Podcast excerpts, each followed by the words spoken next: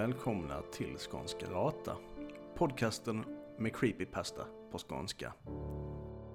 Jag hoppas sommaren har varit mild mot er. Det har huvudsakligen varit ganska regnig och det har inte hänt så himla mycket. Men jag har fått in ett intressant nödanrop som jag tänkte jag skulle ta och dela med mig av. För ungefär ett år sedan beslöt jag mig för att lämna mitt gamla jobb och hem bakom mig för att flytta bohaget till storstaden för att börja om på en ny kula. Skälen var många. Kanske främst för att så många av mina vänner redan tagit steget dit. Sagt och gjort. Jag hade en lägenhet fixad och ordentligt med sparkapital undanlagt. Veckorna gick och allt kändes väldigt bra. Jag sökte jobb, tog del av kulturlivet, jag gick på bio, jag gick med en förening, fikade med gamla vänner och gick på många långa promenader. Skaffade till och med ett bibliotekskort. Började träna. Det kändes som jag faktiskt gjort en positiv förändring i mitt liv.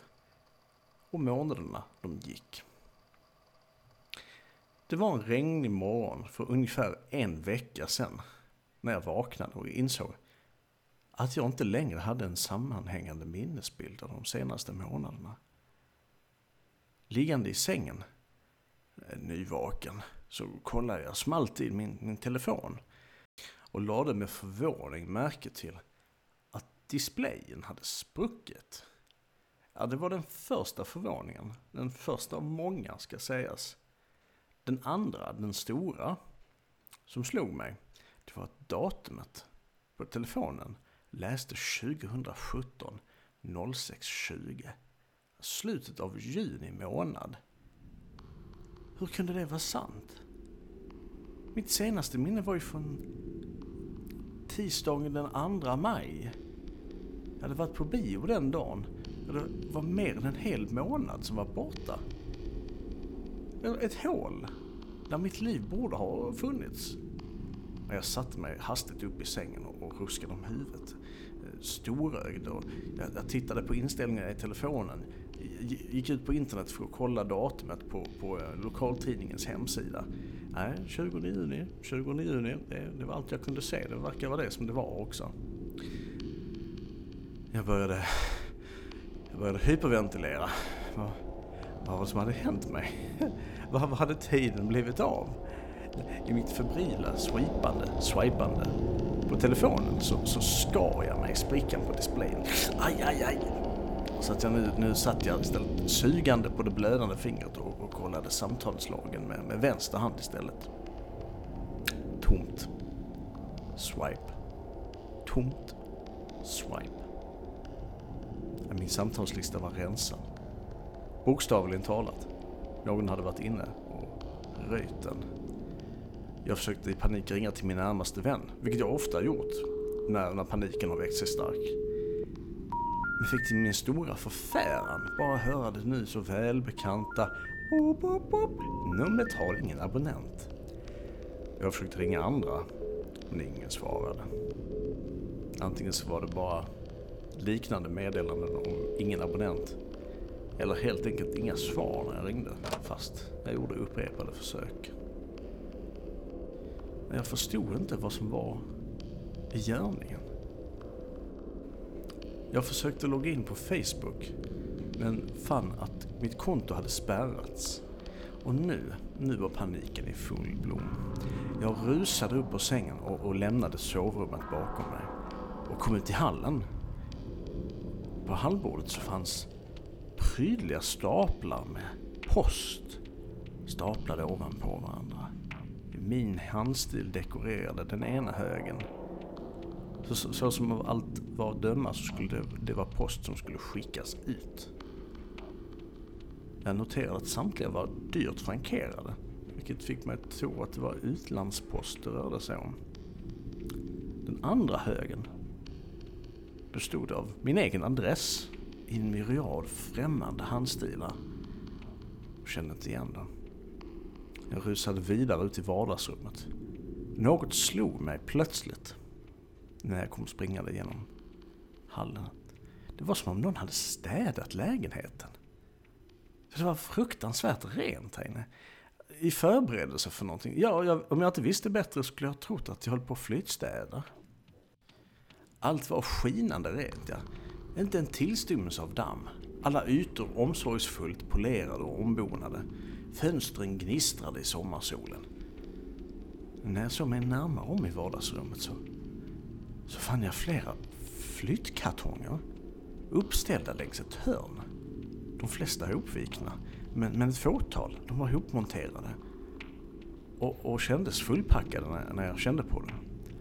Jag började bli arg nu alltså. I ilsket så ryckte jag upp den närmaste av kartongerna. Det skulle jag i retrospekt aldrig ha gjort. Jag ryggade tillbaka. Jag kläcktes av stanken som mötte mig. Tydligen så hade jag brutit någon slags försegling med min packkniv när jag öppnade lådan. Och i samband med att jag rev upp förpackningen så fick jag kämpa med att hålla ner liksom uppkast. Jag tittade närmare.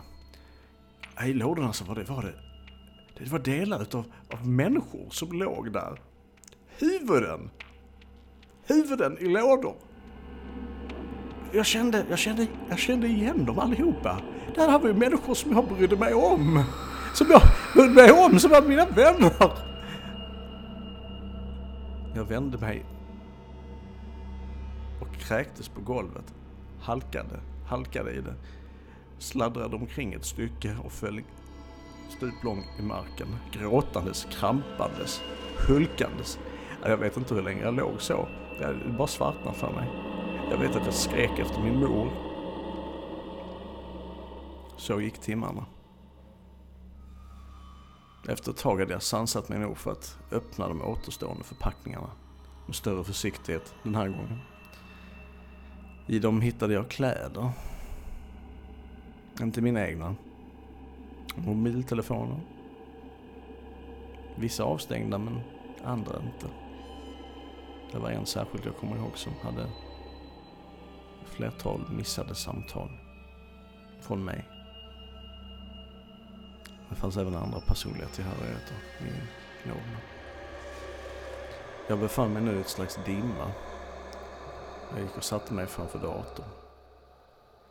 Så här. Klick, klick, klick. Ja. Jag upptäcker snabbt att samma sak som har skett med min mobiltelefon, det har hänt med min inkorg i mejlen. Tomt. Men jag kollade papperskorgen. Och med lite vrängande så lyckades jag återställa de senaste 30 dagarna. Spänt väntade jag på att min inbox skulle fyllas igen med mejl. Vad skulle mejlen säga? Vad skulle de innehålla? Skulle de ge mig någon idé om vad som har försiggått? Jag vet inte. Bing, sa det. Och mailboxen var återfull. Det verkade som att en uppsjömail återställts. De var både sända från mig och sända till mig. Mottagarna var helt okända personer. De flesta med utländska mailadresser. Svar i inkorgen hade också inkommit. Alla skrivna på ett språk som jag inte förstod. Jag gjorde ett försök att mata in språket i Google Translate, men jag fick inget svar. Det var inte ett språk som jag kände igen. Under driver med post på skrivbordet som låg runt omkring mig så fann jag en bok.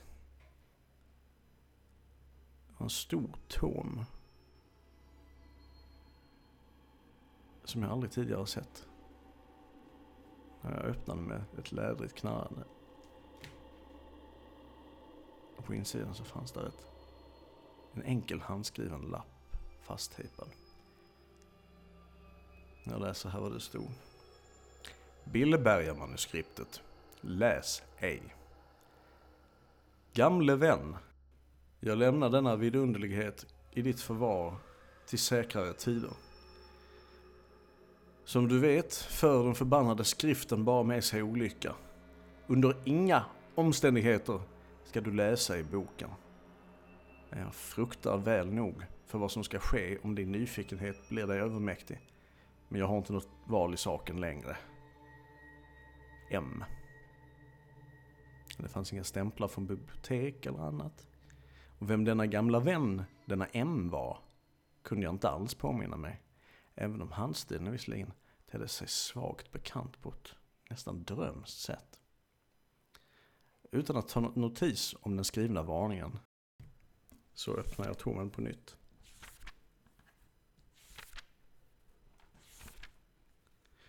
Sida efter sida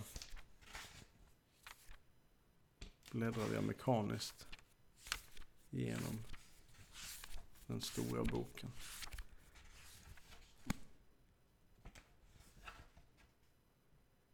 Jag minns inte vad som var i den.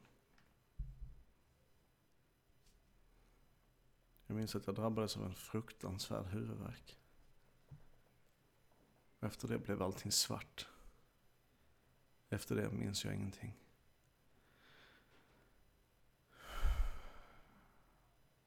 När jag vaknade till sans igen hade ytterligare ett hopp i tiden skett. Det var nu tidigt i september, informerade man mig om. Jag befann mig då hos polisens arrest. Man hade många frågor åt mig om försvunna individer och varför man egentligen kunnat finna ett antal av deras personliga affekter hemma hos mig. Vad hade jag gjort med kropparna, vill man veta. Vad som hade blivit av högarna med märklig korrespondens fick jag heller aldrig veta. Lagom till jul släpptes jag fri i brist på bevis. Och sen dess så har jag försökt sätta ihop spillrorna av mitt liv. Det har väl gått sådär.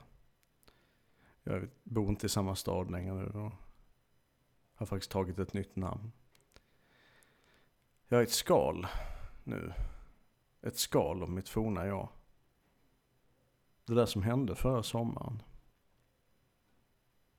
Vad var det som hände med mig förra sommaren? Jag minns inte. Nej, jag svär det. Jag minns inte. Ja, hörni. Det här är inte första gången vi har talas om det beryktade Billberga-manuskriptet. Ni kanske rent av minns att avsnitt 5 av denna podd handlar just om Billberga-manuskriptet. Och då var det en annan person som skrivit in till oss och delgett sin historia om konsekvenserna av att ha läst det här uppenbarligen förbannade dokumentet. Jag vet inte om personen som skrev in till oss nu får lyssna. Om du gör det så skulle jag vilja råda dig till att bränna boken eller göra det av med den på annat sätt så snart som möjligt. Jag tycker inte det verkar berådligt att ha kvar den med tanke på mycket skada som orsakats. I brist på annat så är det faktiskt en möjlighet. Du skulle kunna lämna över den till mig. Och jag har några bekanta som faktiskt är väldigt duktiga på den här typen av, esoterika. Det är möjligt att vi skulle kunna lära oss mer av boken och vad som hänt med dig. Om vi får möjlighet att titta på dokumentet då. Då kommer man ju givetvis göra en rad förberedande ritualer och grejer kring det här innan man sätter igång och läser. Just för att skydda sig mot vad för onda influenser eller annat märkligt som kan sitta fast vid själva boken. Det är bara ett förslag. Jag förstår om du har svårt för dig att släppa ifrån dig boken. För det känns som en sak som det hade varit svårt att göra när man varit med om något sånt här. Man kanske inte vill. Man är för rädd för att slänga boken, men man vill inte heller ha den kvar liggande där hemma. Därför får du nu av mig ett tredje alternativ. Du kan väl höra av dig. Så får jag meddela lyssnarna, om det är så att jag får tag i det här manuskriptet och kan själv läsa det. Det vore väldigt spännande. Och då lovar jag förstås att då göra det. Förmedla den här informationen till er alla på ett sätt som är säkert och inte drabbar er av plötslig minnesförlust och modlust. Med det sagt så vill jag önska er alla en fortsatt riktigt god sommar och tack för att ni har lyssnat på detta avsnitt av Skånska Rata. Har ni kommentarer eller annan feedback går du in på skanskarata.wordpress.com. Eller om ni vill stödja podden med några slantar till en kopp kaffe, så går det utmärkt att göra det på www.patreon.com/skanskarata. Många tack till er och ha det fint. Hej då!